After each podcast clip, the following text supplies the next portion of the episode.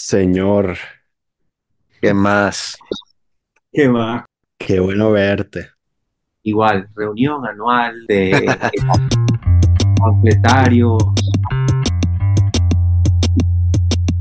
Dígalo. Sí, tú sabes que más bien yo, yo- yo te tenía preguntas porque una cosa que me parece que se ve súper rara, que yo la veo, además yo la veo súper raro desde afuera y tengo muy poca gente a la que preguntarle, em, Dígalo, por favor. este, ¿cómo se vive en la burbuja? O sea, ¿cómo es eso? Porque yo veo, yo veo a gente como teniendo vidas, vidas paralelas. Este, veo a gente disfrutando más que yo, de, ri- que parece que le rinde el dinero más que yo.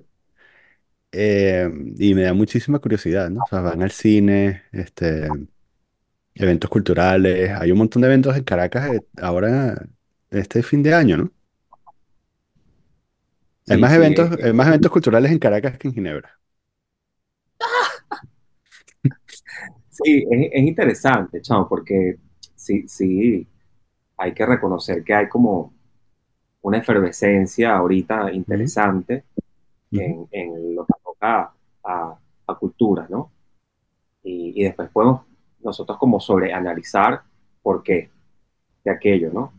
Si ujú, es por una cuestión de, de- de un efecto orgánico de, de una cultura que está irrumpiendo o que es disruptiva, o pues una cuestión que, que hace la gente más bien como para evadirse en momentos así. Yo, yo no lo sé.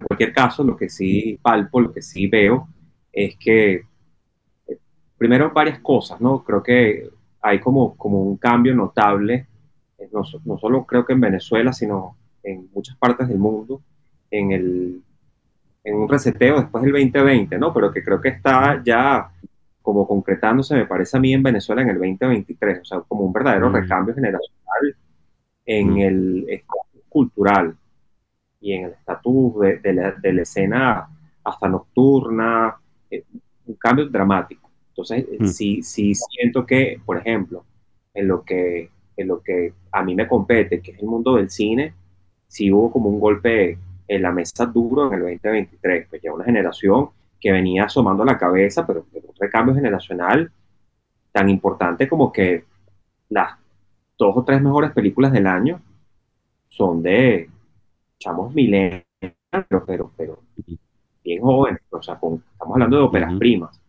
Claro, luego está el tema de los consumos culturales, que, que sí es el que llama más la atención desde afuera. ¿Por qué? Por todo lo que sabemos, porque sigue existiendo toda una gran desigualdad social y que es lo más evidente, pues, es decir, de gente que, que tiene gente que no tiene. Y que dentro de, dentro de Venezuela eh, es una cuestión muy, muy extraña, muy curiosa, porque dentro del país se da una situación en donde tú sales de un municipio en donde te sientes literalmente como en Barcelona, te puedes sentir así, te puede brindar esa ilusión, en un municipio te puedes sentir o darte la ilusión de sentirte como si estuvieses en República Dominicana, tranquilamente, hoy en día, o en Bogotá o en Medellín, y mm, rapidito, rapidito, o sea, cruzas unas calles y te encuentras con un país ya de tercer mundo, pero bien candela, bien, o sea, lo, lo que es Venezuela, pues bienvenido a Venezuela, compadre. Entonces, claro, to, to, toda esa fragmentación, toda esa segmentación sigue, sigue siendo una realidad en Venezuela y es algo que ustedes conocen desde antiguo, pero creo que ahorita con el de Dubai, ¿no? Un poco así, que es lo que, que es lo que resulta como más estrambótico. No sé cómo lo ven ustedes desde allá o, o sí. escuchan ustedes.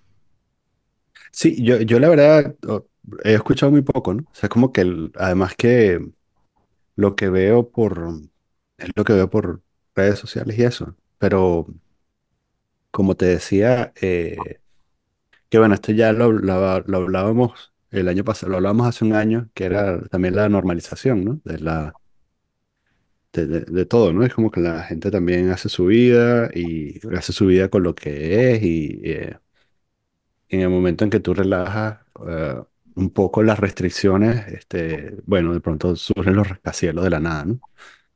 También la gente lavando, ¿no? Mucha gente lavando. Pero sin embargo, yo siento que sigue habiendo una gran cantidad de personas, sobre todo los jóvenes, que tienen sueños de migración. Escuchando con, con los muy pocos contactos que me quedan, tipo primos o amigos de primos y cosas así, como que el plan de pronto no se realiza como tal, pero hay Mm. mucha gente entre los jóvenes que está pensando en irse por otro lado, pues. Entonces eso también es sintomático de cómo está la cosa para los jóvenes profesionales o aspirantes a profesionales, supongo. Claro, Vicente, sí, sí, sí, e- eso, eso sigue siendo una realidad, eh, eh, es decir, inocultable. Y lo vemos día a día, que chicos agarren y, y de la nada deciden irse o, o que tienen su plan armado para, para cuestión de meses, semanas, etcétera. Sí, quedarse aquí es, es ya bueno, una cuestión de, de- de riesgo y, y de voluntad, ¿no? Pero el contexto nunca va a ayudar, ujú, esa, esa es la situación. Solo que ahora, con la dolarización, que hace que la gente de origen que tenga plata se sienta un poco más tranquila, la gente que, que robó, pues lo propio, etcétera. Entonces creo que, nada, esa, esa es la, la, la mm, situación, ¿no? Un poco como, como extender ese concepto de, de la Venezuela que se arregló, pero, pero que, que ya no, no nos dimos cuenta que no está arreglado un carrizo, sino que sencillamente es la, la Venezuela de siempre, pero con cambios cosméticos, ¿no? mm, Producto de, de lo que dice Daniel, del lavado, etcétera. Eso sigue siendo igualito y con casos muy, muy puntuales, ¿no? Que hacen que la gente de pronto se quede enganchada en esos casitos, pero, pero creo que Venezuela sigue siendo lo que es, es sin, sin, más, allá de la superficie. No, bueno, tú preguntabas este, por aquí y, este, y aquí se está viendo unos cambios muy interesantes desde el punto de vista como sociológico o teórico y muy espeluznantes desde el punto de vista de ciudadano, de ciudadanía, por lo menos si eres una persona como yo y creo como Daniel, que es bueno, el- lo que ya conoce, ¿no? El repunte de una especie de, de derecha dura, no, o sea, no derecha, sino movimiento nacionalista anti-inmigrante, digamos porque la derecha es otra cosa. Pero una cosa que lo ves con, con Giorgia Meloni en Italia, que te dice como que cero inmigrantes, ese es el plan, ¿no? Cero inmigrantes, ahora tienes a, al holandés este Berts, también más o menos con el mismo discurso, y aquí este, estamos viendo, probablemente no le hayan seguido, y, y espero que no le hayan seguido y que tengan otras cosas que seguir, pero había una serie de ataques y de, de con enfrentamientos, este, hubo un ataque terrorista hace una semana, y antes de eso hubo un incidente en el cual a unos chamos lo- los, atacaron en, una, en un baile popular, que es una cosa, una tradición muy, muy bonita de los franceses en los pueblos, tienen unos bailecitos, se reúnen los chamos ahí a tomar y llegaron uno- unos chicos, parece que de, de, de una de lo que llaman la Cité, que es como un barrio, tenían cuchillos y este, y hay dos versiones, siempre hay dos versiones, ¿no? Una es que los tipos llegaron y dijeron, vamos a, a cuchillar a los blancos. Y agarraron a este chamo y lo cuchillaron y lo mataron. Otra es que los, los blancos les estaban como, los vieron y entonces eran como que distintos y les jalaron el pelo y se armó una pelea, pero en todo caso hay un conflicto y los medias, que es la parte interesante, la parte que, que habría que estudiar, están como tomando cartas en el asunto de manera muy perversa que está haciendo subir a la derecha extrema esta que tanto dicen no, no gustarles, igual que en, que en Estados Unidos. Y te pongo un ejemplo muy concreto. eh, en el primer caso, eh, que fue este, el, ataque de, de Crepol, que es la ciudad de Crepol, el de la cuchillada, este, cuando sucedió, preguntaron cómo se llamaba, cuál es el nombre de los, de los atacantes, cuál- cómo- quiénes son, pues. Y no quisieron dar los nombres. Entonces dijeron, no, no vamos a dar los nombres porque estamos esperando para no acusarlos y tal y qué sé yo. Y entonces la derecha dijo, no, no quieren dar los nombres porque son nombres árabes. Y cuando salgan los nombres se van a dar cuenta que son Mulud, Ahmed y cosas así, ¿no? Y bueno, eso sí sucedió. Y después, en el ataque a la Torre Eiffel, este, dijeron ahí mismo, no, no se preocupen que el que la atacó se llamaba Armando. Entonces era un, un francés que armó. Y después, bueno, resultó que cuando investigaron, se dieron cuenta que no se llamaba Armando, sino que tenía un nombre árabe y se había puesto Armando recientemente. Entonces le, le hiciste todo el juego otra vez a la derecha, tratando de esconder cosas y no dar mm, detalles, porque, sabes, el pueblo, como con la cosa del COVID también, ¿no? El pueblo no puede saber, entonces vamos a tratar de decirles un poquito, pero no todo. Y esa situación está aquí en en Francia, particularmente en Europa en general, está bastante tensa y creo que están haciendo de verdad, están dando en la, en la cama así el, el puesto a Le Pen o a Zemmour, que, que, que es el, Le Pen radical nuevo que la gente ni, casi ni conoce, que es un, Le Pen con esteroides. Y esos dos panas se están perfilando muy, muy duro, por lo menos en Francia. Eso es lo que está sucediendo acá. Así lo veo yo. Qué rudo, ¿no? Sí, es, es todo un tema, ¿no?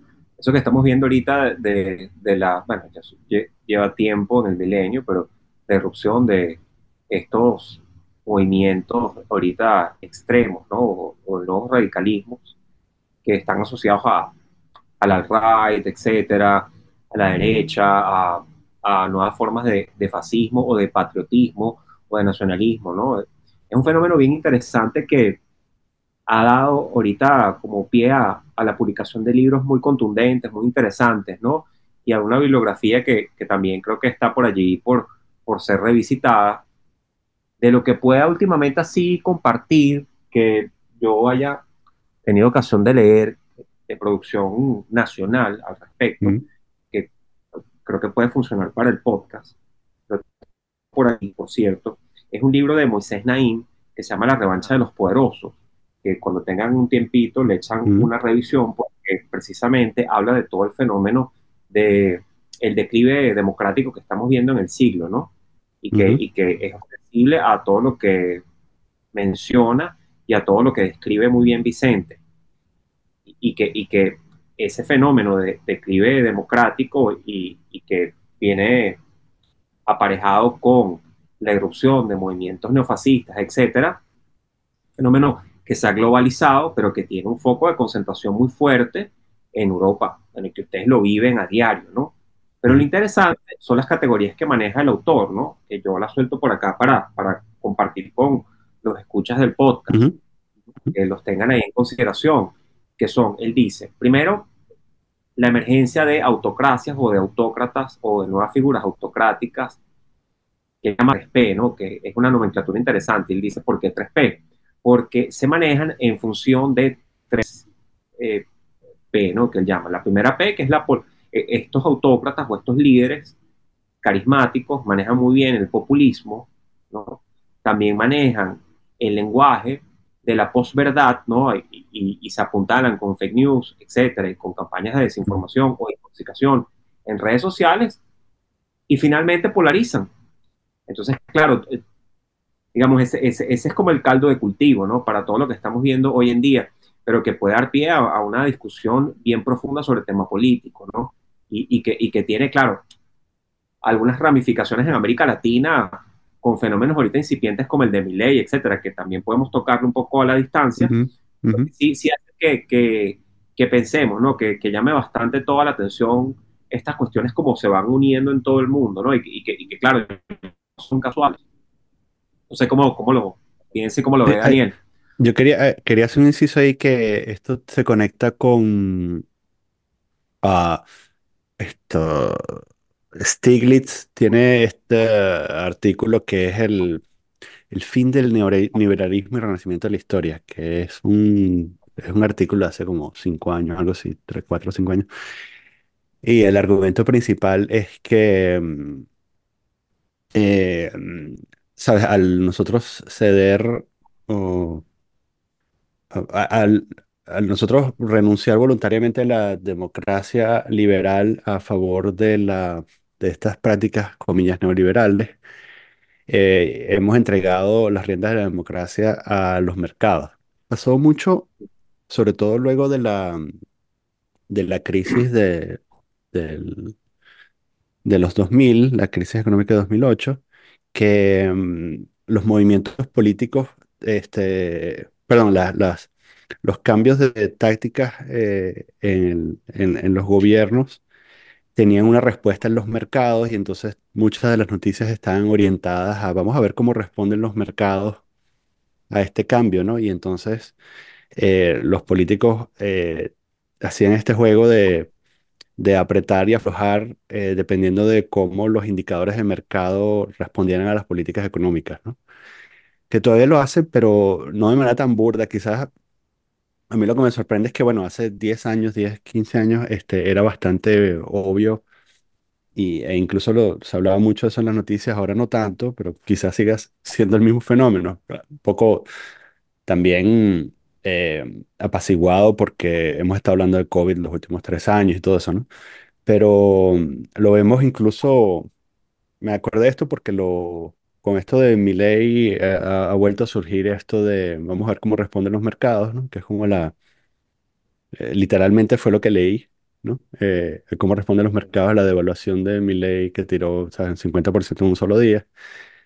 Em, quiero aclarar, yo no soy fan de Stiglitz, un premio Nobel y todo, pero, pero yo, a mí me pierden, cuando alguien dice neoliberal, pe- me pierden automáticamente porque a mí me parece que es como esta, esta etiqueta que todo el mundo usa para, esta etiqueta negativa que todo el mundo usa para descalificar eh, el libre mercado, ¿no?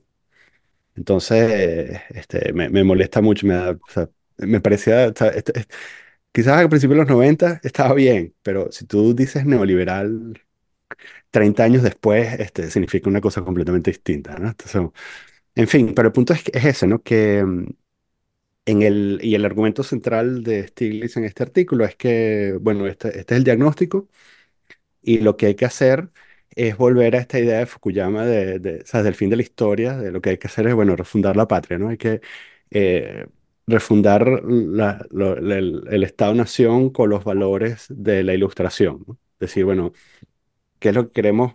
O sea, lo que, la idea de la ilustración es que, bueno, teníamos eh, eh, sostener, o sí, tenemos que sostener estos valores de la libertad del individuo eh, y todo el sistema de democrático occidente nació a partir de eso, pero se lo entregamos a los mercados. Entonces debemos tomar las riendas otra vez y decir, bueno, lo que queremos es la libertad de la gente eh, y no a favor de los mercados, sino a pesar de los mercados. Am, pero sí, eh, yo, yo veo con preocupación, con la misma preocupación que veía el, el- el viraje a la izquierda, veo por supuesto con preocupación el viraje a la derecha, ¿no? Quizás sea, quizás no pase nada Pero siempre cuando, cuando está mezclado con, con, con temas racistas, este, bueno, se complica más. Y, e incluso en, en el caso de Europa me parece también que, bueno, que Rusia introduce también mucho ruido en todo el tema, ¿no? Eh, si estuviésemos eh, viviendo en una etapa de un viraje hacia la derecha con toques de racismo, ok, pero también el punto es que el las, entre comillas, fuerzas progresistas de Europa están aliados con la idea de defender a Ucrania, mientras que toda la eh, derecha extrema, comillas, está cooptada por Rusia. Entonces, un viraje hacia la derecha implica que la, la derecha mainstream necesita de la extrema derecha para poder gobernar, y eso implica a su vez que lo que va a demandar la extrema derecha para, para poder formar parte del gobierno es un apaciguamiento de eh, la posición de cada uno de los estados eh, a favor de Ucrania. Entonces van a decir, bueno, dejen, dejen que ese, que ese corredor de, de- tierra, que, que Rusia termine de robarse el corredor de tierra hasta, hasta Crimea y tal. Em, que eh, si estuviésemos hablando de ideas abstractas, tipo eh, de- puramente, posiciones puramente políticas, eh, creo que también uno podría tener un debate desapasionado acerca de, la legitimidad del reclamo de Rusia o del reclamo de Ucrania, pero por supuesto aquí estamos hablando de que tú le estás pidiendo al electorado de toda la Unión Europea que eh, renuncie a una parte de su futuro eh, a favor o a cambio de que mm, Ucrania queme el presupuesto de la Unión Europea y pelee contra Rusia con una mano atada en la espalda, porque Occidente no termina de darle todo el armamento que podría darle si se quitara la careta y dijera, bueno, sabes qué, vamos a darles misiles de largo alcance y F-16 y todo eso. Entonces es una situación muy extraña porque es como el, lento de sangre del electorado europeo. Sí, En eh, eh, detrimento, un en tema detrimento de las posiciones de izquierda, en detrimento de la izquierda, del, del centro, mejor dicho, en detrimento del centro en general. totalmente, totalmente. Sí, eh, es una situación que, que favorece. otra vez al poder, ¿no? Quien sea quien lo encarne, pero que es un escenario muy sexy y, y muy favorable para todas las personas que quieren eternizarse allí, ¿no?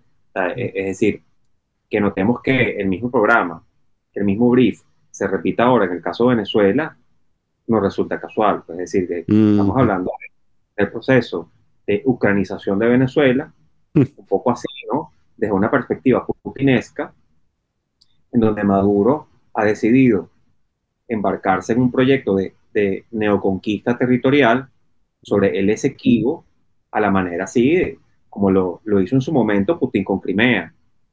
Entonces, un poco dentro de ese esquema, aprovechando que, aprovechando que, primero, tienes todo el tema sanciones alrededor, entonces ya el tema de negociación no funciona, entonces pateas la mesa y la estrategia que sigue a continuación es, vamos a, a ver qué podemos nosotros optar, qué podemos nosotros tomar de ese equivo para pagar nuestras cuentas con los rusos y con los chinos y con Irán.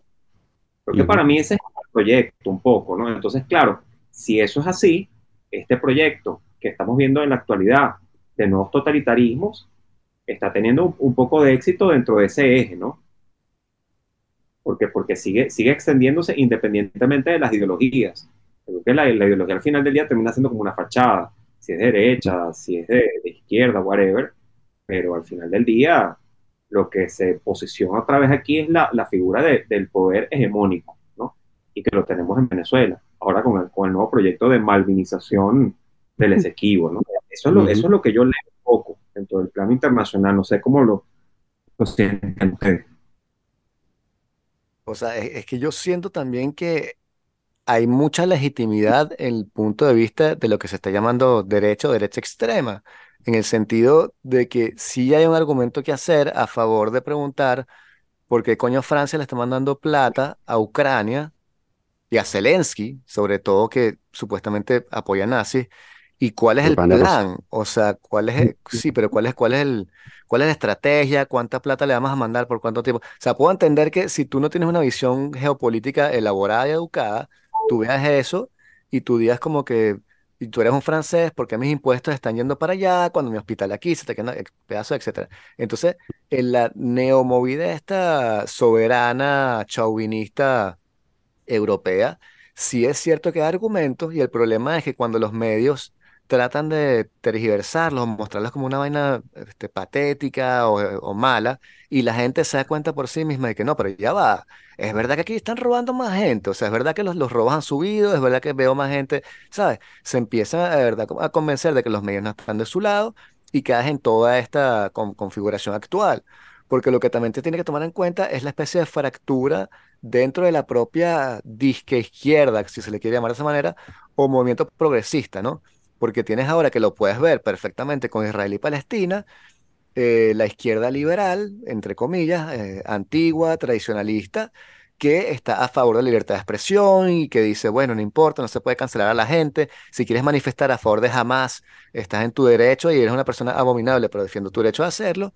Y tienes la nueva de esta izquierda, esta woke o progresista, como se le quiere llamar, que está totalmente a favor de cancelar a las personas y que van a decir, tú estás loco, piazo de facha, claro que no puedes estar por el favor del Hamas, hay que este, cancelarlo, aunque este- en este caso, paradójicamente, es la derecha la que está diciendo eso. Pero tienes Mm. también esa fractura dentro de la misma izquierda liberal tradicional que nos da paso a esta nueva configuración de una especie de izquierda woke versus una especie de derecha nacionalista. Y es muy extraño. Sí, es, es completamente loco, ¿no? Porque lo vemos también en el caso de, de los contenidos, ¿no? Todo eso tiñe los contenidos que consumimos y, y creo que ahí es que se encienden la mayoría de las polémicas contemporáneas de lo que vemos, ¿no? Entonces caen siempre en ese game, caen en esa, en esa discusión, ¿no? Porque sí, sí existe claramente, como menciona Vicente, una, una agendita de un wokismo a través de plataformas, ¿no? Aunque, aunque se vendan como cuestiones inocentes o, o como películas de otra cosa, de otro estilo, pero sí, eso, eso, eso sí está hecho premeditadamente con, con un objetivo. eh, Puede, ser- puede, que sea, un- puede que sea político, pero también un objetivo mercantilista de, de por medio, pues, de, de, explotación de, de, un grupo que articula con estas ideas ¿no? y que se identifica con estas ideas. Claro, y, y como empresa te, te salva de cualquier tipo de trabajo, es como que tú eres Amazon y en vez de tener que darle mejores sueldos a tus empleados, no, pones un cuadrito negro y dices Black Lives Matter. Listo, me lavo las manos y no hago más nada y sigo explotando a la gente que tengo empleada para mí. Es que es así, es que es así, claro, claro, claro.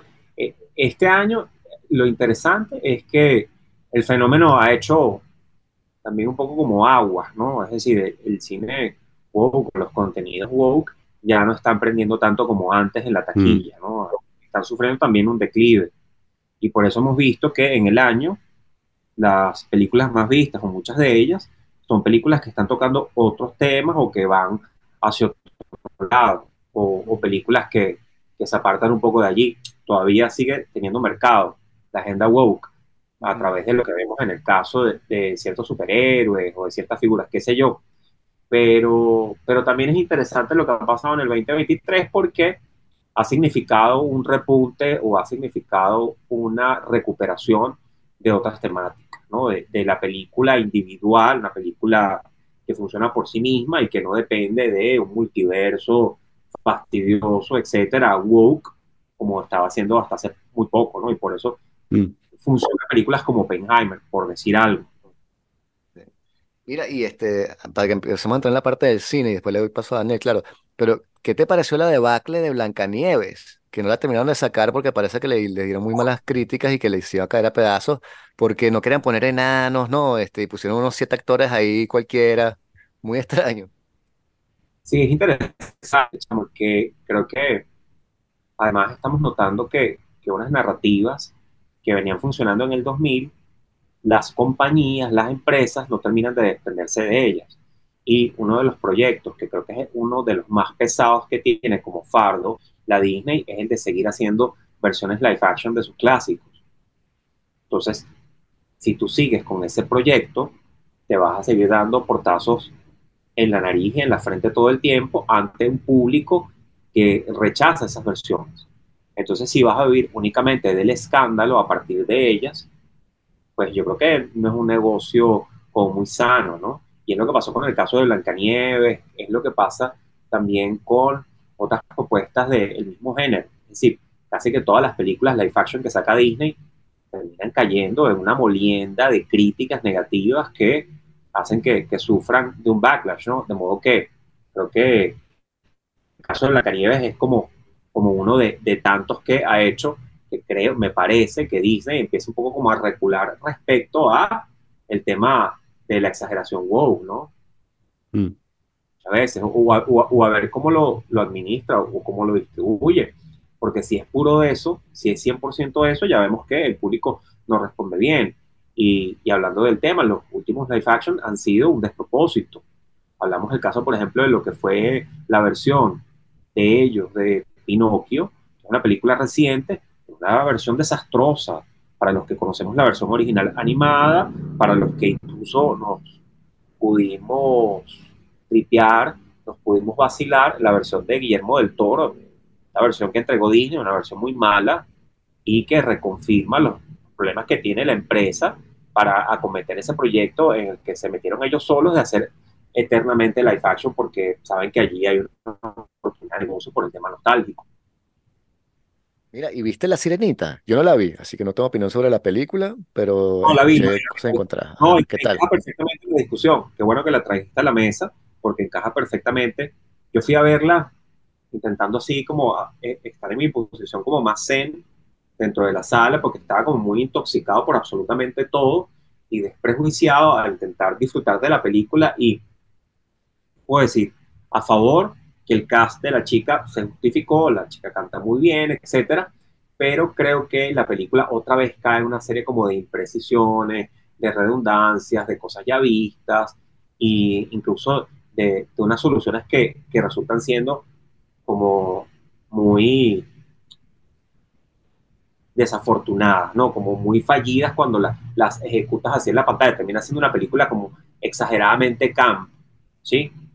Por eso el, la crítica la, la batuqueó fuerte, así todo fue una película que medio se salvó este año para la Disney, que Disney viene atravesando por unos años medio malos, lo mismo que la única película de la compañía, la única película de superhéroes que se salvó fue la del de cierre de su trilogía de Guardianes de la Galaxia, que ah. creo que posiblemente una de las pocas películas de superhéroes que se ha salvado este año, que qué interesante porque recientemente hacemos estos conteos y siempre teníamos por ahí una película interesante y hablamos con mm. más emoción del fenómeno de los superhéroes y conforme han pasado los años, estamos cada vez como más saturados del tema y ahorita posiblemente ya el tema tocó fondo. Estamos así como hartos de otra serie de superhéroes o harto de otra película del tema, ¿no?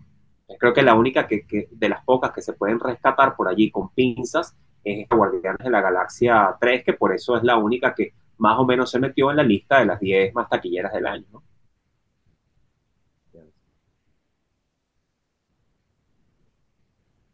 Ok, este, mm, una cosa que, que quería mm, este, preguntarte, eh, era, fuiste a ver Napoleón, Claro, no, Vince ahí eh, va, va a, tener oportunidad de lanzarse una, pues, contra la peli, porque está, está, ustedes están en el mero centro, el, hervidero de las ideas y, de la de construcción de la película. Miren, yo les digo desde acá, percepción, ¿no?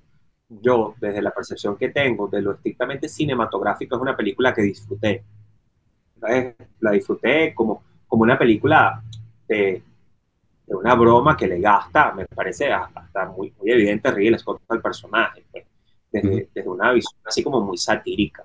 me parece una película como en ese sentido muy kubrickiana y que me gustó, mm. digamos, toda la paleta que tiene en el campo del diseño fotográfico, aludiendo, por ejemplo, a títulos como Barry Lyndon, o sea, esa cuestión como muy estética de la película, es decir, todo el tema de la desmitificación de la imagen napoleónica, la secuencia en Egipto, etcétera, ese tipo de cosas me acercaron mucho al título, pero claro, cuando tú esa película la confrontas con personas que tienen una influencia francesa dura, el caso, por ejemplo, de mm. mi papá, que lo fue el fin de semana, mi papá de inmediato, pero es que no podía con ella. Empezando por el, la interpretación. Entonces, no, no sé qué piensa Vicente y, qué piensan ustedes, que ustedes están en, mm. allá en, el corazón del asunto. Sí, este, habíamos un poquito tocado el tema, yo no lo he visto todavía, pero lo que sí vi fueron artículos y, reseñas que hicieron los franceses y ha dado lugar a muchísimo debate, porque están completamente convencidos de que, de que históricamente fallan muchos temas. Bueno, uno de los más relevantes es que Napoleón nunca bombardeó las pirámides, ¿no? Que lo muestran ahí y eso, eso no sucedió. La batalla de las oh. pirámides lo llaman así, pero eso fue en el Cairo, eso no fue en, en, en el plató de Giza. Este, entonces, bueno, los franceses se concentran mucho en eso y también este, dicen que Josefina, el tipo no se devuelve por Josefina. En fin, una serie de cosas que pueden ser argumentos históricos, pero luego también decían en los artículos y en los análisis que era como una especie de, insulto al genio de Napoleón, que le hacen ver como que, no sé, eh, que criticaban no a Joaquín Phoenix, decían que él, hace bien la interpretación, pero que la película no daba para, para mostrar lo, lo grande que era Napoleón y qué sé yo. Creo que está, tiene una infatuación con el personaje y estaba justamente viendo unos documentales de, las guerras napoleónicas y lo que pensaba eh, yo ahora viéndolo así era, era como que, pero este carajo era un fucking carnicero, weón. O sea, esta, estos panas te lo venden como que el gran conquistador y el tipo que trajo la libertad en Europa. Y el carajo, o sea, él tiene una cita en la cual él dice como que yo gasto 10.000 hombres al mes, una vaina así. Y se jactaba de eso, ¿no? Entonces, no sé, cada vez tengo más problemas con estos personajes, incluyendo a Bolívar, que se van por allí a masacrar a una parranda de gente y les tenemos que rendir pleitesía como que son Mahatma Gandhi. Mm. Pero esa no es la visión de los franceses. No, fíjate tú, Vicente, que, es interesante porque, claro, la visión que tiene Scott va un poco como por esa onda, ¿no? Por esa línea. Al tipo te lo, te lo presenta como un carnicero desalmado, ¿no? No, no lo glorifica en lo más mínimo toda la visión es como muy oscura del personaje y al final te pone como las cifras, los datos de la cantidad de muertos que hubo en cada batalla, etcétera. O sea, te lo, expone literalmente como un genocida, ¿no? No sé si será como lo más preciso, pero sí, sí, tiene, sí tiene esa visión Scott propia, propia de su origen británico de, de ante Napoleón, marcar una distancia y ser como, permitirse ser como más satírico con el personaje y, y hasta más pacifista y antivista, ¿no? pero, pero claro, es una película que, definitivamente va a polarizar mucho, ¿no? Mm. Eh, yo le comentaba a Vicente el otro día que mm, una de las primeras eh, personas que, mm, bueno, es considerado normalmente, Napoleón es considerado una de las primeras personas que eh, ensayó la idea de Europa como un ente unido, que quizás es una, una cosa un poco loca porque no, el imperio francés no fue el primer imperio que eh, gobernó sobre toda Europa, ¿no? Pero, mm, pero el punto es que, eh, claro, en el caso de, en el contexto de la Revolución Francesa, eh, bueno, estaba esta idea de crear la Revolución Universal, ¿no? Eh, eh, Francia iba a liberar al pueblo, al resto del pueblo europeo, de el yugo de las distintas monarquías. Y en ese sentido, o sea, iba a exportar la revolución. Bueno, 200 años después suena un poco loco, ¿no? Pero, eh, y además, sobre todo si estás contaminado de, de toda la retórica revolucionaria de los últimos 70 años. Eh, pero en aquella época parece que tenía sentido, ¿no? Entonces, eh, eh, esta idea de unir a todo el pueblo europeo bajo la misma bandera, en el mismo eh, conjunto de ideales de la Ilustración, eh, estaba, era como la, racionalización de estas guerras terribles donde murieron, no sé, ¿sabes? Entre 3 y 6 millones de personas, ¿no?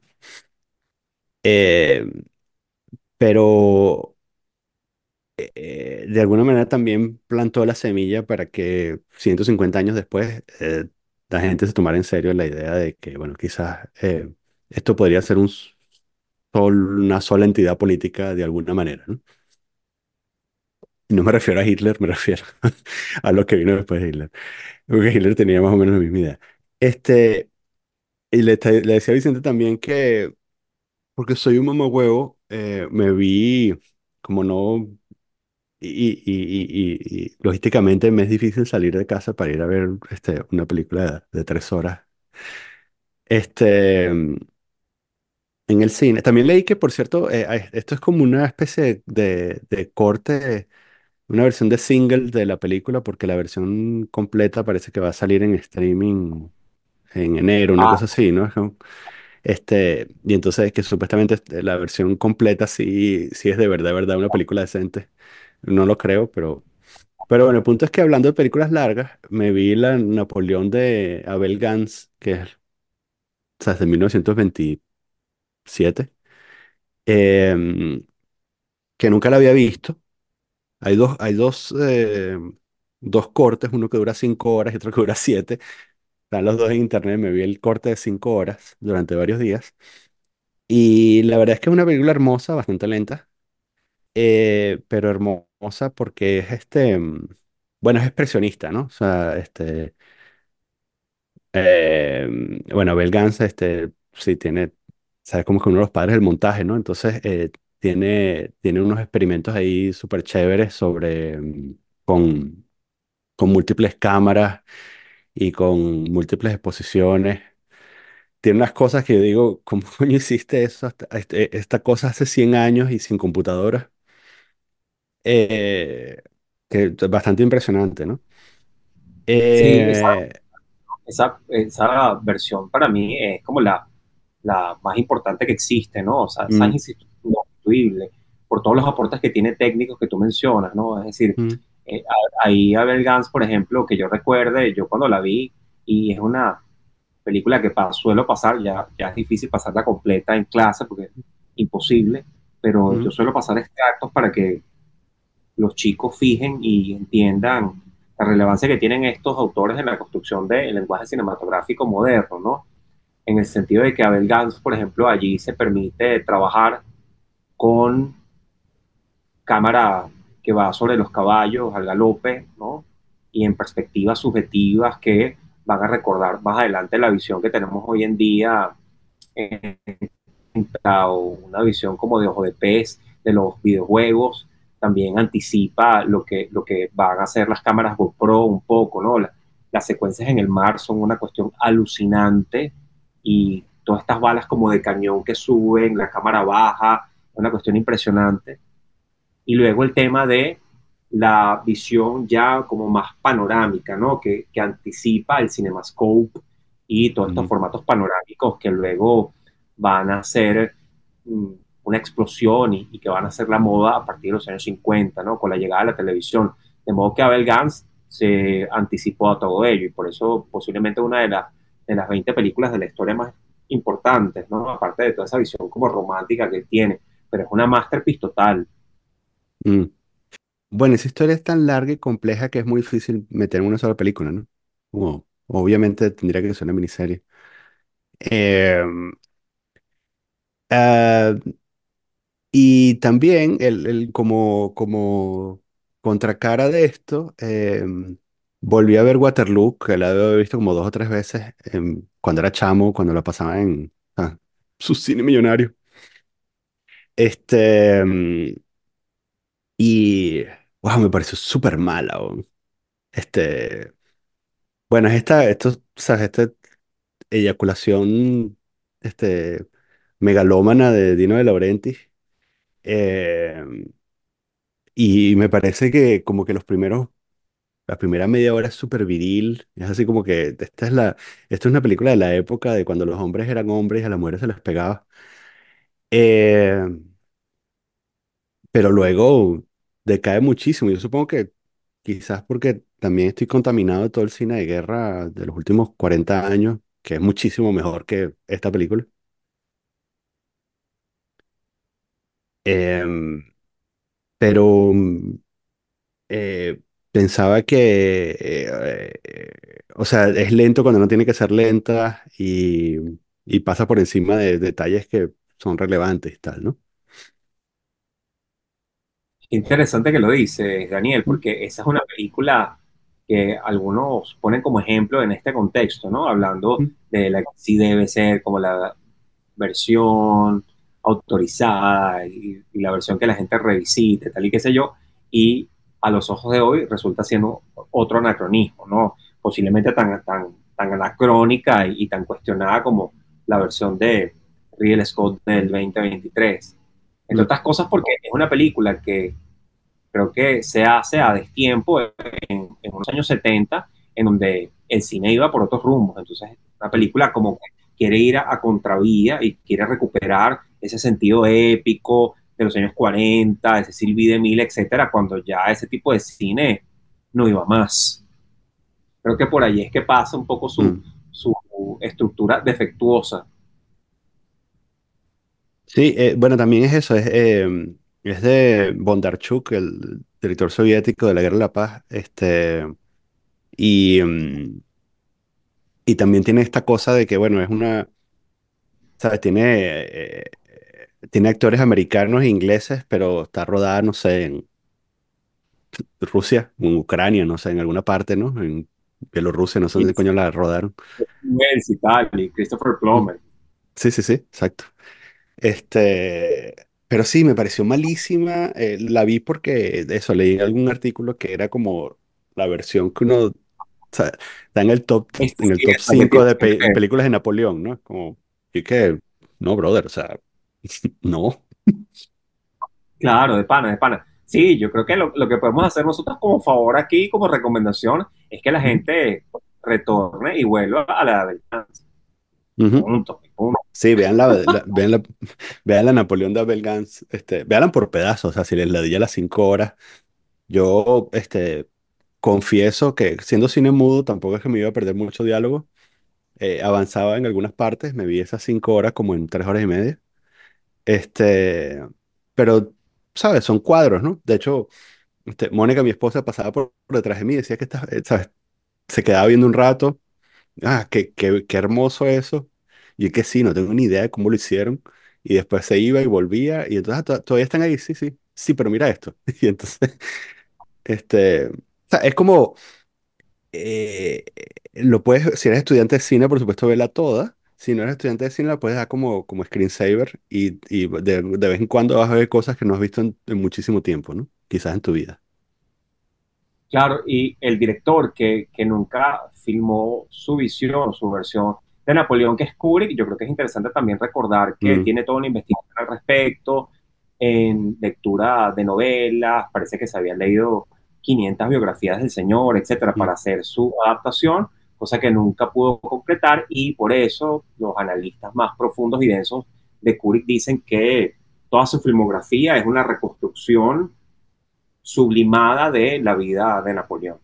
Entonces que cada una de las películas cuenta como una microhistoria sobre, sobre Napoleón. Entonces, claro, ujú, eso, eso influyó muchísimo a Kubrick y, y creo que esa es su gran frustración y que él proyecta en cada una de sus películas. Y por ende, eh, uno ve algo de, de ese Napoleón en títulos de la talla de Barry Lyndon, hasta en la mm, hiperviolencia de la naranja mecánica. Bueno, esto es una teoría que está como muy extendida ¿no? mm, En algunos foros de Reddit, etcétera, y lo vemos también en el caso de esa visión que tiene, por ejemplo, de lo mismo y, y bélica y ese trasfondo como subliminal, etcétera, y, y con mm, muchos iconos pregnantes en el The Shining y ni hablar del caso ya directamente de Full Metal Jacket y el mundo este como secreto de su última película, ¿no? De Ojos Bien Cerrados. Y ni olvidar, por ejemplo, eh, por cierto, estando en París, si mal no recuerdo, la última vez fui a una librería Taschen muy bonita. mm. Y no recuerdo bien el barrio, no sé, me pueden ustedes recordar, capaz, no sé si era el barrio latino, pero recuerdo que una librería muy bella, Taschen, nada más de libros Taschen, y tenían el libro de Kubrick eh, que publicaron ellos sobre sus investigaciones en Napoleón. De modo que esto puede un poco como, como también ampliar el contenido que está hoy en día en boga, ¿no? La película de Joaquín Phoenix. Sí, em, bueno, eh, cuéntame, cuéntame de Barbie o de Barbie, Ay, chamo, Barbieheimer o, o cualquiera de las dos. Sí, fíjate tú, ¿no? Yo, yo por referencia la tengo acá, es una película que seguramente va a seguir por allá en la conversación de la temporada de premios, porque Ujú, la van a archinominar en absolutamente todo. Ya vimos que a su directora Greta Gerwig la designaron como presidenta del, por cierto, del Festival de Cannes, mm, aprovechando el hype. Y es una película que creo que, miren, yo disfruté su primera obra, creo que es una película que tiene algunas buenas ideas visuales y que a mí me interesa mucho el cine de Greta Gerwig. He visto casi que todas sus películas, también como actriz, etcétera, o sea, he empatizado con ella, pero siento que es una película que en algún momento se le pasa mucho la rosca con la verbalización de sus conceptos. Es decir, cuando llega el momento en donde nos empiezan a dar la clase, ¿no? El TED Talk es una película que ya empieza, me parece a mí, la muñeca como a desarmarse, ¿no? Eso es lo que mm, yo noté. Pero así toda la película más taquillera del año, ¿no? Y que es una película que va a entrar en todas esas discusiones de hoy en día que ya mencionó Vicente. No, A mí, a mí me encantaría que este fuera, que esa fuera como la, la última campanada de, del movimiento woke, porque, porque es mejor, o sea, siempre es mejor este, morir cuando uno está en la cúspide, ¿no? Como que si, si, si tú cierras la cuarta, si tú cierras la cuarta ola del feminismo aquí, este, yo creo que la, la lograste, ¿no? Y entonces tú, tú puedes luego este, eh, esperar 5 10 años y, y refundar el movimiento, ¿no? por supuesto, por supuesto. Claro, no, no seré yo el que pueda dar aquí la mejor versión del tema, pero, pero luego uno ha investigado sobre el asunto, pero sí es una película que resulta muy contradictoria con el mismo movimiento, ¿no? Y con las mismas banderas del movimiento feminista, Mm, porque, porque es una película que, que contradice muchos principios del, del propio movimiento. A, a, mí capaz agarran esto que digo acá y me funan, pero es una película que, que claro, que, que, te propone todo un ideal, ¿no? Al final del día, después de, después de desmontarlo, te sigue proponiendo como el, el ideal y el corsé, ¿no? De, de, la mujer 10, etcétera, y, y, de lo que debe ser, en fin. Entonces, bueno, aquí te lo, te lo endulzan y te lo disfrazan con todo un discurso de empoderamiento y de inclusividad, etcétera, pero que al final del día termina siendo el, el triunfo casi siempre de, del mega power Barbie, ¿no? Mattel, etcétera, y todo lo que hay por detrás. Bueno, y entrando Eh, ya en lista de películas, En la este, lista. en tu lista de películas del año, que, que viste por ahí que, que puedas mira, rapidito, mira, yo, yo les tengo por acá la lista, que yo siempre se las armo con mucho gusto, y yo tengo acá como unas 13 selecciones, ¿no? Si quieres se las voy soltando rapidito y después ustedes podemos quedar con alguna de ellas. Mire, a mí me gustó mucho Oppenheimer, la película de Chris Nolan, y yo espero que finalmente sea un año de reconocimiento para él, porque vaya, se lo merece y todo el trabajo que ha hecho, entonces creo que es el momento, ¿no? No sé si con la archinominación de películas más woke se lo permitan, pero creo que si hay un año para, para entregarle la estatuilla al señor, es en el T23. Entonces, por eso yo puse de número uno Oppenheimer. De segundo lugar, puse una película de un origen coreano-americano, ¿no? que es como un in-between, que se llama Past Lives, que es una película que, por cierto, Daniel, cuando la vi, yo dije, chamo, esta es una película que, no sé si Daniel la vio, es la típica No. película que le puede gustar a Daniel, porque es una película que toca muchos temas del romanticismo, chamo. Ok. Yo he hablado en Yes. todas estas sesiones, entonces yo Yes, creo yes, que es una película que puede empatizar contigo, es una película Ah. muy Mm. romántica, entonces me gustó. Past Lives se llama. Yeah. Ujú. Sí, y es una película eh, interesante porque es ver en retrospectiva qué fue lo que pasó con una relación de unos chicos que pasado el tiempo, ellos, ellos cada uno hizo su vida por separado, pero se reencuentran en Nueva York y empiezan a recordar esas vidas pasadas. Es una película en ese sentido como muy poética en el, en el mejor de los casos, ¿no? Y teniendo ese telón de fondo. Es una película como de las que ya no se hacen. Lo interesante de lo que yo vi ahí en Past Lives es Mm. que termina siendo como una película de una hija de Woody Allen que no va a reconocer que es hija de Woody Allen, obviamente, porque el señor está cancelado. Pero son esas películas que en algún momento hacía Woody Allen como churros y que todas les quedan bellísimas. Entonces es lo propio, pero dirigida por una dama que se llama Celine Sion. Es una película que para mí debe estar en el top 10, Past Lives. Ok.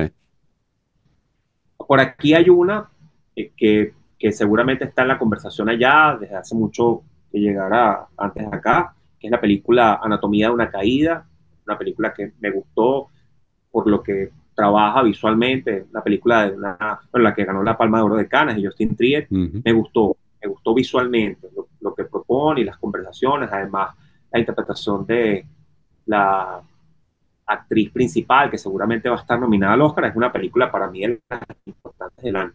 Esa película Ujú. tiene que estar por ahí, lo mismo que, que la de Scorsese, que es una película que se presta como a muchas discusiones, ¿no? Pero al final del día es como otra de las múltiples despedidas que tiene un señor como Scorsese, entonces hay que prestarle atención, ¿no? Una Ujú. película que tiene unos planos muy que te embriagan, muy que te meten dentro de un discurso bien consistente. Entonces me gustó visualmente la película y, y, y lo que narra, ¿no? Y, y, con estos grandes actores, Robert De Niro, Leo DiCaprio, uh -huh. atención con ella, ¿no?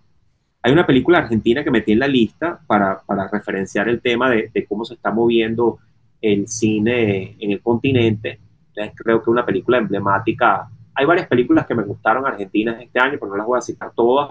Me gustó mucho una comedia que está en Amazon para que la vean, que se llama Blondie, que también va en uh -huh. esa línea de películas que yo sé que, que, le gustan, creo yo, a Daniel, que van como entre la, la comedia y el drama, un poco por allí. Uh -huh. Está muy bien lograda pero me gustó más una película que es trimardita, que se llama Cuando acecha la maldad, que para muchos okay. es la película de terror del año.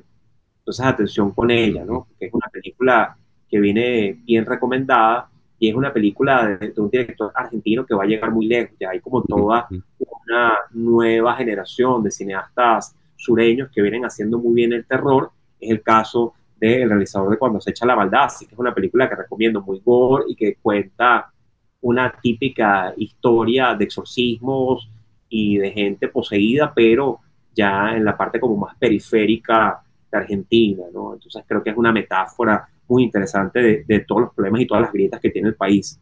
Luego quise meter Simón por, por representar al yeah. cine venezolano. Uh -huh. en, uh -huh. Sí, si estamos hablando de, de este renacimiento que muchos estamos notando del cine venezolano, porque es la película que lo puede resumir tranquilamente Simón, junto con otras más, pero Simón me parece que tiene que estar allí. Mm. Otro fenómeno que noté, cubriendo festivales y siendo jurado algunos de ellos, es que así como hay un repunte del el cine venezolano, también, atención, hay un repunte y un momento importante y, y hasta estelar del cine peruano. Entonces he Mm. visto mucho cine peruano en el año, es un fenómeno muy curioso que habrá que irse a Lima a investigar cuál es el origen. Tengo una amiga que tiene algunas teorías que se llama Cauri Flores, pero en cualquier caso una película que lo sintetiza y que yo pongo por acá para que le pongan el ojo es una película en primera persona que es un documental rupturista, pero súper rupturista, que se llama Hogar. El director se llama Jano Burmester. Presten atención a Hogar, es una película de estas típicas hechas en un formato que, que genera mucha resistencia de parte de- de- del régimen del cine en América Latina, que es el formato de la película en primera persona, narrada así, contada, con todo el dramatismo del caso. Es una película que la peleamos muchísimo en el Festival Documenta Mm. con algunas personas que no querían darle reconocimiento, pero es una película que finalmente pudimos meterla allí y darle un reconocimiento porque es una película muy desgarradora, contada, como les dije, desde las tripas, ¿no? Entonces creo que contar esas historias en primera persona me parece interesante como una forma de refrescar un poco las narrativas en América Latina y es algo que estamos notando en la actualidad con diversos casos. De hecho, otra de las películas que yo referencio y que yo recomiendo del cine venezolano, el mejor cine venezolano del 2023 también se cuenta así, que se llama Vuelve a la Vida, que es una película de los creadores de Papita Manito Tom, que se mete en una historia basada en sus hechos reales que es muy interesante. Es una historia de, a ver, ¿qué pasó? Que el director de Papita Manito esto ocurrió, de pronto el chamo estaba en una playa y, empieza a, a tener problemas en su cuerpo y, y a no entender qué pasa, los amigos lo, llegan, lo llevan a la clínica y resulta que el pana es diagnosticado con cáncer y con leucemia y tiene que buscar de inmediato un trasplante de médula. Y el que consigue para hacerle el trasplante, que es el único compatible con él, es su hermano, Alfredo. Entonces es una Mm. película que pasa desde esa parte muy documental a la ficción y, y- y por eso te, te conmueve y me parece que está bien narrada. Mm. Entonces, bueno, está esa otra peliculita interesante que tenemos en Venezuela. Otra película que les recomiendo que me gustó mucho, ya internacional, es una película del director, no sé si recuerdan esta película que se llamó Entre Copas, que era con Paul Giamatti, ¿recuerdan? Sideways. Sí, sí, sí, Sideways. Sí. Ajá.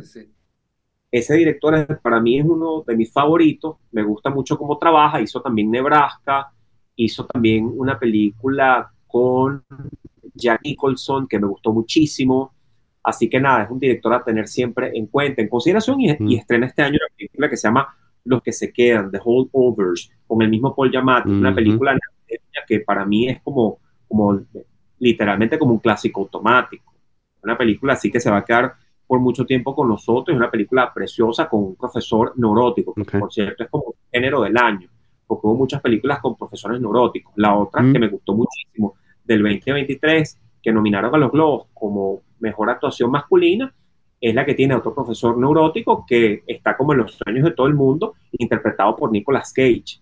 Esa película se llama Dream Escenario. Entonces, Ujú. imagínense Sí. la historia de un profesor neurótico odiado por toda la comunidad, odiado por toda la institución, que termina apareciendo como Freddy Krueger, el- como Freddy Krueger En los en los sueños, sueños sí. de los alumnos. Entonces, la peli no sé si ustedes la vieron, pero es una película que me gustó mucho. Una Mm. película. Muy, muy al estilo de las cosas locas como de Michel Gondry, esas películas que hacía antes Charlie Sí. Kaufman con Spike Jones, Ujú. por ahí es que va a la vuelta, me gustó, me gustó. Y finalmente, ya para cerrar, eh, recomiendo Asteroid City, me gusta el año que está teniendo Wes Mm. Anderson, eso porque se puede meter tranquilamente, no allí eh, en la categoría de mejor película, pero creo que le van a dar algo seguramente por los cortos que estén en Netflix, y ya que estamos entrando en Netflix, entonces bueno, aprovechen los que no hayan visto los cortos de Wes Anderson, véanlos, porque algo le van a dar al señor en un buen año, entonces a lo mejor como Wes Anderson es una papa caliente para ellos, dicen, bueno, vamos a nominarlo como corto y le damos el mejor corto, porque el señor además hizo cinco cortos en el año. Mm. lo tienen todos ustedes para disfrutarlos en Netflix. Y finalmente, de Netflix, creo que de las mejores cosas que vi en el año, fue una película que no gustó tanto acá, es la película de David Fincher que se llama The Killer. The Killer, sí. Ah, sí. Sí. película como muy, Eh. muy, muy francesa, ¿no? Muy al estilo de las cosas de Melville, del samurái, ¿no? Por ahí es que va la vuelta. Sí. Bueno, ese es mi lista. Quería eso, quería empezar por, por esa última, eh, porque mm, sí, yo la disfruté a eh, luego vi algunas, eh, algunas reseñas que explicaban algunos elementos técnicos que me perdí porque no soy un especialista. Y entonces me hizo respetarlo un poco más, eh, ¿sabes? Sobre cómo se, cómo se rodaron algunas escenas. Este, vi un, vi un corto donde explican cómo cómo rodaron, hay una escena en una moto cuando él escapa en una Vespa, eh, que es enteramente una reconstrucción digital completa, incluyendo la, la- la cara de Fassbinder y tal, ¿no? Y bueno, muy, muy respetable, ¿no? Pero mm, también me parece que, mm, bueno, que le faltaba, ¿no? Como si, si hereda algo del- de la, de la novela gráfica. eh, Me hubiese gustado que fuese en Venezuela, como la... no, sabes, que el, el escape, el lugarcito de escape fuese Venezuela, como la novela gráfica. Pero, pero que mm, al final me parece que no, no reporta beneficios, ¿no? O sea, en algún, en algún momento quizás me- predecible y en otros momentos eh, demasiado lenta, no sé. Eh, también hemos visto, eh, creo que este, este personaje del... asesino a sueldo, metódico, que tiene algunos momentos de descontrol, está muy, muy cansado, ¿no? Muy, muy, muy jugado. eh, lo- los últimos qui- 15 años de, 20 años de Bond han sido eso. Y, han sido representados magistralmente por Daniel Craig. Y yo creo que han agotado un poco también el, personaje.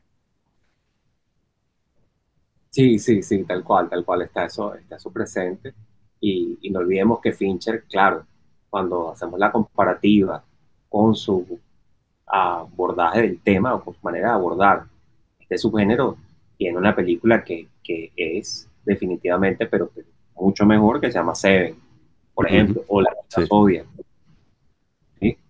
Eh, claro, eh, es un Fincher, sí, como dices tú, un poco ya pasa, pasado por muchas aguas, ¿no?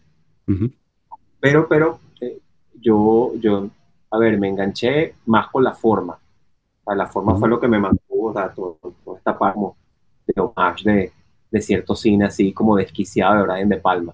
Pero lo que dices tiene razón. Sí. Este, mm, cuéntame series que has visto por ahí. Chamo, te iba a decir, a ver, de series que he visto este año, he visto más series que nunca. O sea, Sucesión. sí, sí, tal cual. Y, y asomo por acá, escribo un libro sobre series, que déjame Oh, ver cómo hago para publicarlo, pero que ya es el segundo libro que tengo, entonces chévere. Eh, eh, tengo ese reto para el 2024, poder publicarlo, pero ya no tengo, falta el prólogo nada más. Tengo que, tengo que enfocarme allí, ¿no? Un libro como de unas 170 páginas. Pero el punto es que de lo que vi en el año, que me haya gustado, me gustó mucho la nueva temporada de Deber, ¿no? De- del oso. Esa me pareció una serie espléndida, espléndida. No sé si ustedes la vieron, la segunda temporada. Sí, yo, yo vi la primera gracias a ti. Eh, La conversación, esta conversación la tuvimos el año pasado. Eh, yo no la Claro, había visto. Fue la única de todas las que recomendaste que, que terminé viendo. Qué bueno. Eh, Mónica y yo nos enganchamos mal. Eh, me parece magistral. Y la segunda temporada, todo ese, todo ese estilo de... mm, Este estilo inti- intimista con los close-up eh, me parece fantástico. Y, eh, y también muy humana, ¿no?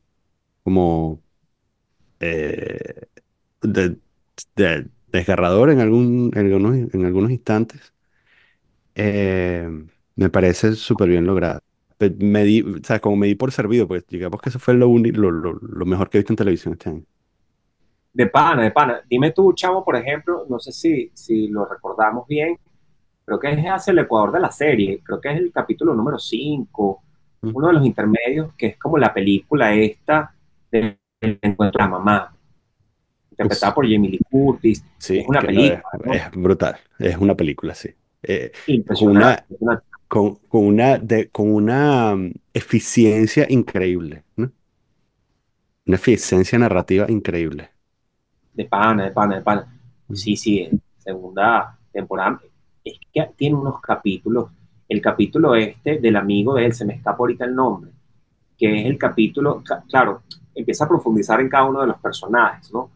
Pero profundiza en uno de ellos, que es el capítulo en donde él tiene que ir al restaurante y empezar de cero, ¿no?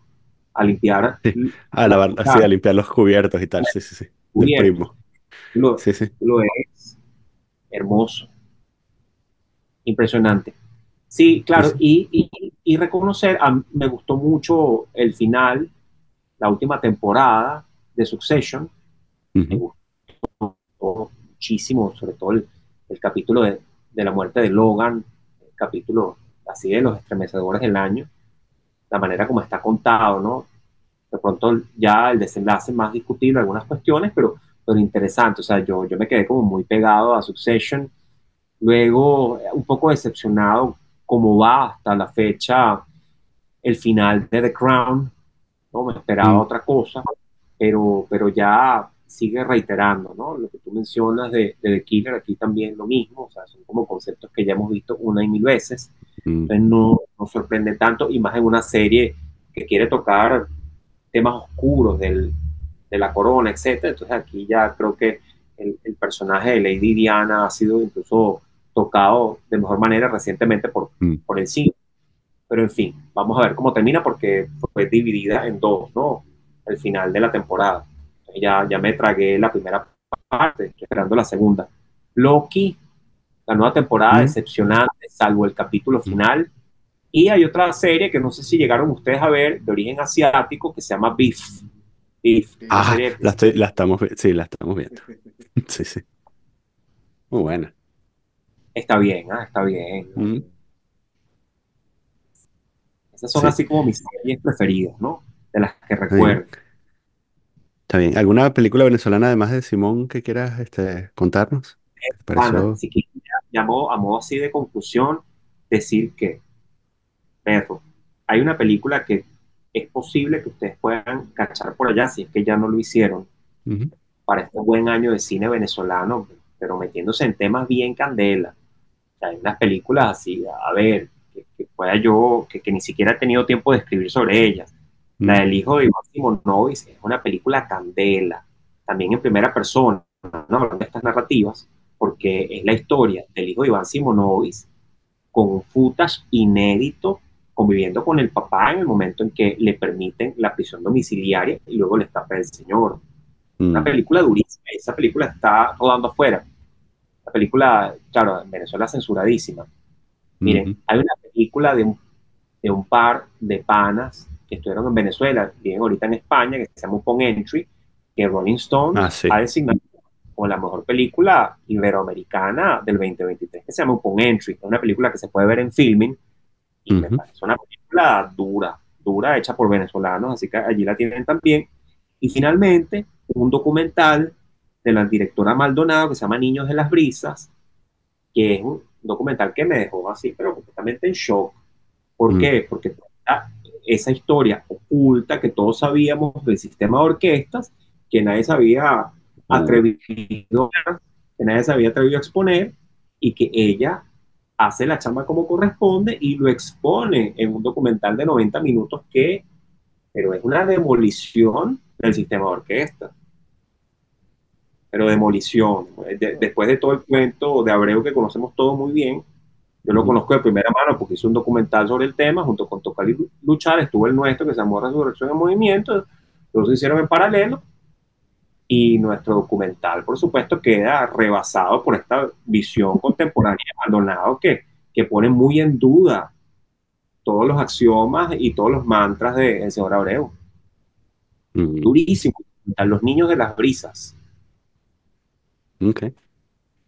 Mira, yo me anoté Así una que- peliculita ahí cuando, eh, cuando empezó enero, dije, bueno, tal películas que me gusten y empecé en enero y después no anoté más nada.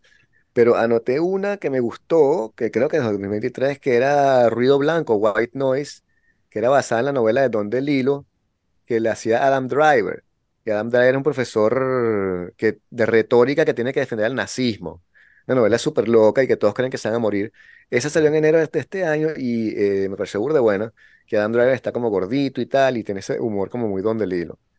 Y de serie sí, sí. recientemente este, La caída de la casa de Usher, que está Mm. inspirada en Edgar Allan Poe, y coño, me gustó burda ahí con mi esposa.